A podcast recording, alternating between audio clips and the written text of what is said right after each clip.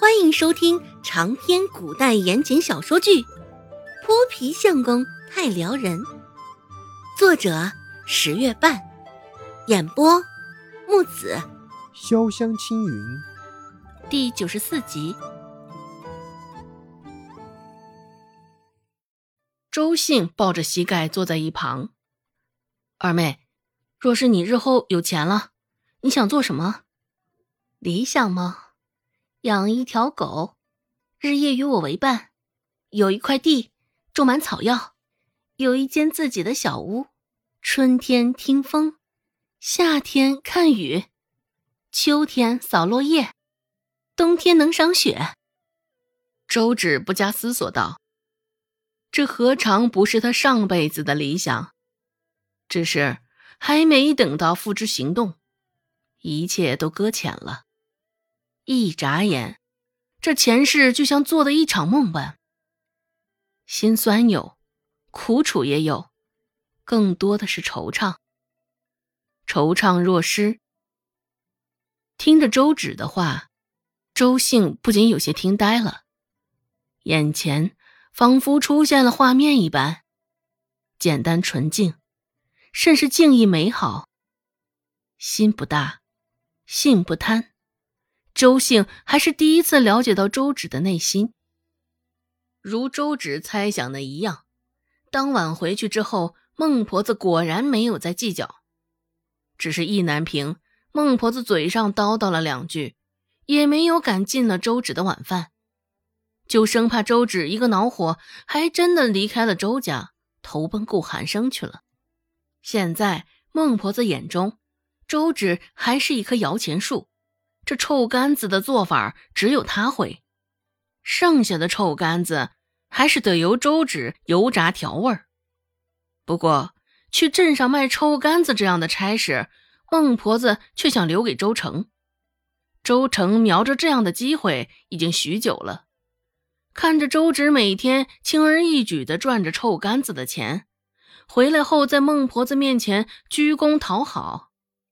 周成是咬紧了一口细碎的银牙，逮着孟婆子与周芷大闹的空闲，待周芷出了门，周成可以说是立马就冲到了孟婆子面前，摇尾乞怜，一边哄夸着孟婆子的同时，还一边不忘诋毁周芷。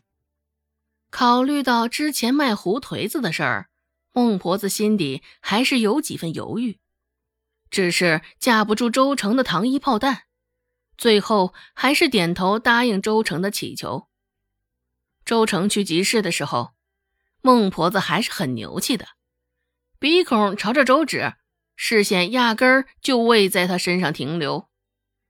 这个死丫头，做点事儿还有脸吵吵嚷嚷，恨不得上房揭瓦。不用她去了，现在不还有周成赶着上呢吗？完蛋玩意儿！当时孟婆子心理活动是如此的，只是当周成从集市上回来之后，孟婆子心里却悔得肠子都青了。一大筐的臭干子，怎的经由周成的手卖，就只卖到三四十文钱呢？与先前周芷的情况相比，这可是整整少了二三十文呢。想到中间白白损失的铜钱，孟婆子心里都在滴血。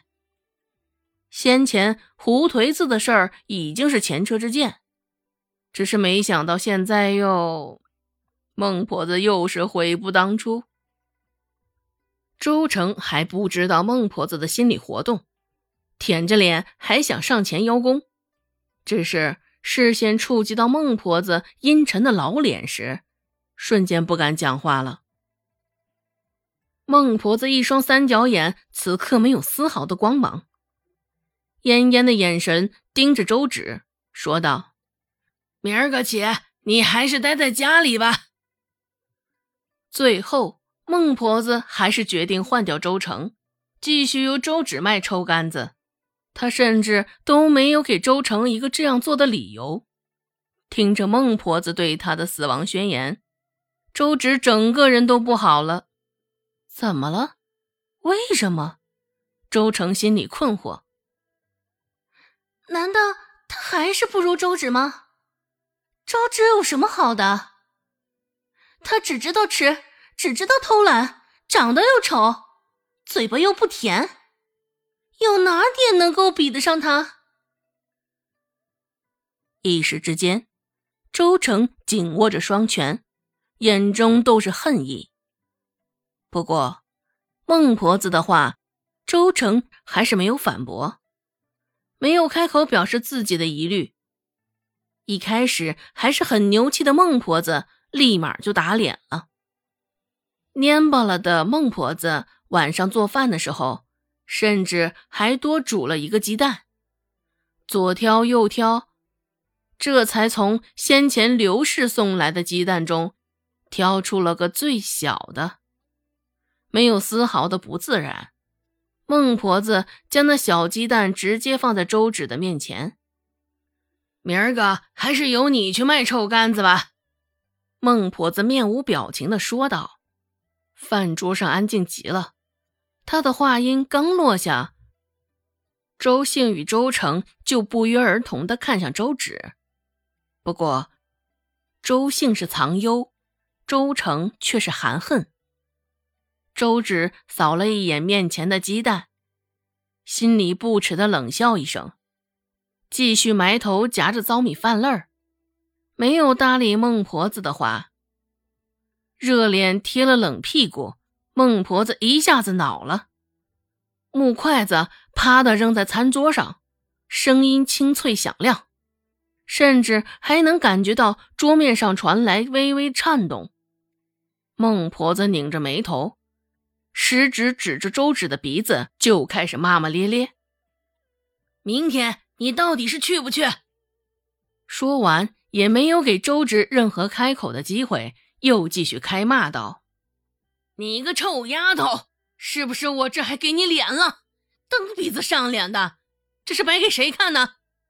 个死丫头，还没长成人呢，小小年纪脾气倒是大的不行，是不是还想着要我管你叫祖宗呢？作死的完蛋玩意儿！有贵啊，你可得好好瞧瞧你这闺女。”这是要造反呢，要把我赶出周家，要逼死我呀！说到最后，孟婆子忍不住抬手用力的拍着桌面。